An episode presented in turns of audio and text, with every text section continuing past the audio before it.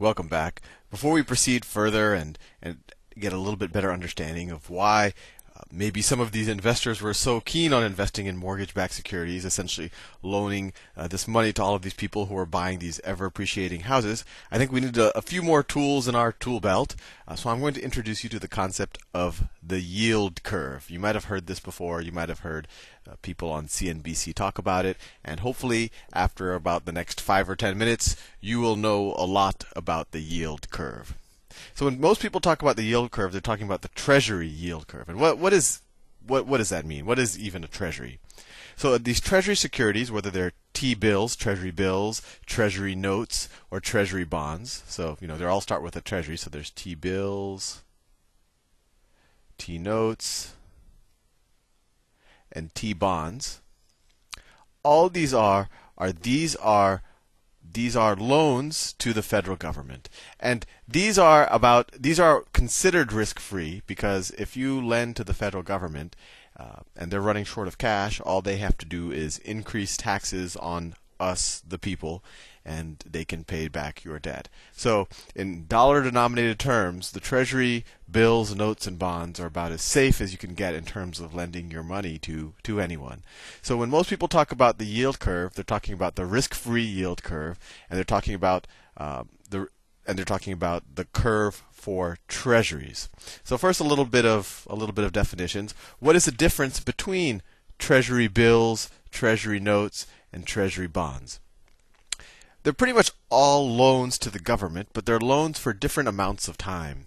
So if I loan, if I give a loan to the government for thousand dollars for any, say I give a loan for six months, that will be a treasury bill. So I will give the government thousand dollars. The government will give me a treasury bill, and that treasury bill from the government is essentially just an IOU saying that I'm going to give you your money back in six months with interest.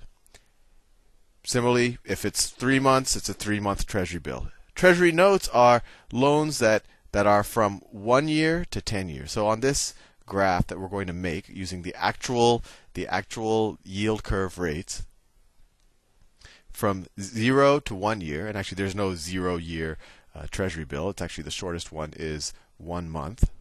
So it would be something like here on our graph. So from one month to one year, these are T bills. T bills, and this is just definitional. Then from one year to 10 year, these are notes. Actually, the, the one year, I believe the one year itself is a note. So just a, I think so. Uh, up to one year is a bill. Although I might be wrong on that. Correct me if I'm wrong. That's just a definitional thing. From one to 10 year, these are called notes. And then when you go beyond 10 years, these are called treasury bonds. These are just definitional things to, to worry about. So with that out of the way, let's talk about what the yield curve is. So when I, I'll just give you a simple thought experiment. If I'm lending money to someone for a month uh, versus lending money to that person for a year, in which situation am I probably taking on more risk? Well, sure. If I'm lending someone for a month, I know I'm going. Only so much can happen in that month. So I would expect to be paid less interest, not just obviously uh, in dollar terms, but even on a, you know, adjusted for time, I would expect less interest for that month. So when when I talk, and, and this is actually an important point to make. When I say that I'm charging 6% interest for that month, that doesn't mean that after a month the person is going to pay me 6% on my money. It means that if I were to give that money to uh, somebody for a month, then they were to pay it back, and then I were to give that money to say that same person or another person for a month, and I were to keep doing that for a year, then in aggregate I would get 6%. So that 6%, no matter what duration we talk about, whether one month, one year, five years, 15 years, when we talk about the interest rate, that's the rate that on average we would get for a year. It's the annualized interest rate. So going back to my question, if I lend someone money, even the government, for a month, there's usually less risk in that because only so much can happen in a month versus in a year. In a year, there might be more inflation, the dollar might collapse, I might be passing on uh, better investments. I might need the cash in a year's time, while I, I have a lot of confidence that I don't need the cash in a month's time. So, in general, you expect less interest when you loan money for a shorter period of time than a longer period of time.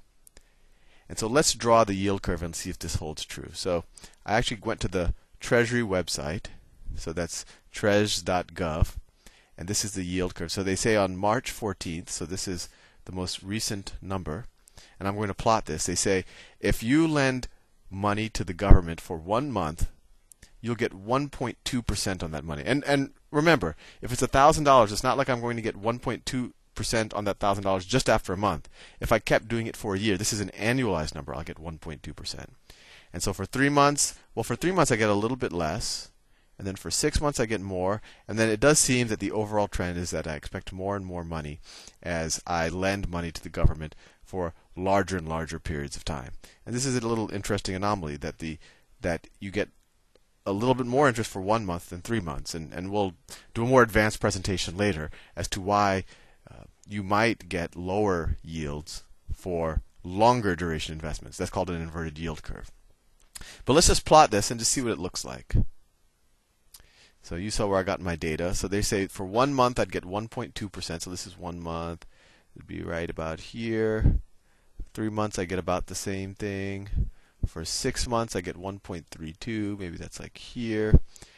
One year I get 1.37. Maybe it's here. Five years. Let's see, five years I get 2.37. So that's maybe like here. Ten years and these aren't all of the durations. I'm just, just for simplicity, not going to do all of them. For 10 years, 3.44. So maybe that's here. 3.44. 20 years, I get 4.3. Like that. And then for 30 years, I get 4.35. Like that. So the current yield curve looks something like this.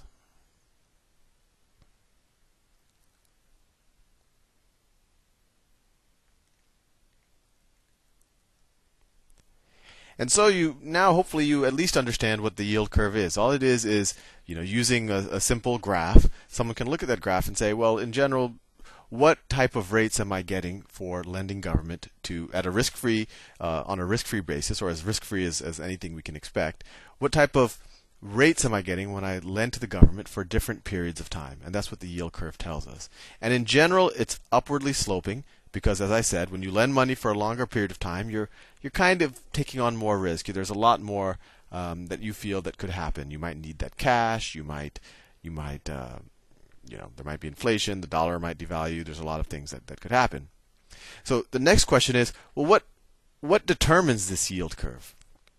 Well, when the Fed, uh, not the Fed, sorry, when the Treasury, the government, when the government needs to borrow money, what it does is say, well, hey, everyone, we need to borrow a billion dollars from you because we can't control our spending. And they say, we we're going to borrow a billion dollars in one month notes. So they're going to, this is one month notes. They're going to borrow a billion dollars. And they have an auction. And the world, investors from everywhere, they go in, they say, well, this is, you know, this is a safe place to put my cash for a month. And depending on the demand, that determines the rate. So if there are a lot of people, if there are a lot of people who want to buy those one month treasuries, the rate might be a little bit lower, right? Does that make sense to you? Think about it. If a lot of people want to buy it, there's a lot of demand relative to the supply, so the, the government has to pay a lower interest rate on it. Similarly, if for whatever reason people don't want to keep their money in the dollar, they think you know the U.S. might default on their debt one day, and not that many people want to invest in the Treasury, then that auction, the, the, the government is going to have to pay a higher interest rate to people for them to loan money to it. So maybe then the auction ends up up here. And similarly, the government does auctions for all of the different durations. And duration, I just mean you know the time period that you're getting the loan for. So they'll do it for one month, three months, six months, one year, two year, three year, etc. Once the government has done that auction, then it th- th- those treasuries. So you know, you give the money to the government, they give you an IOU called a T-bill.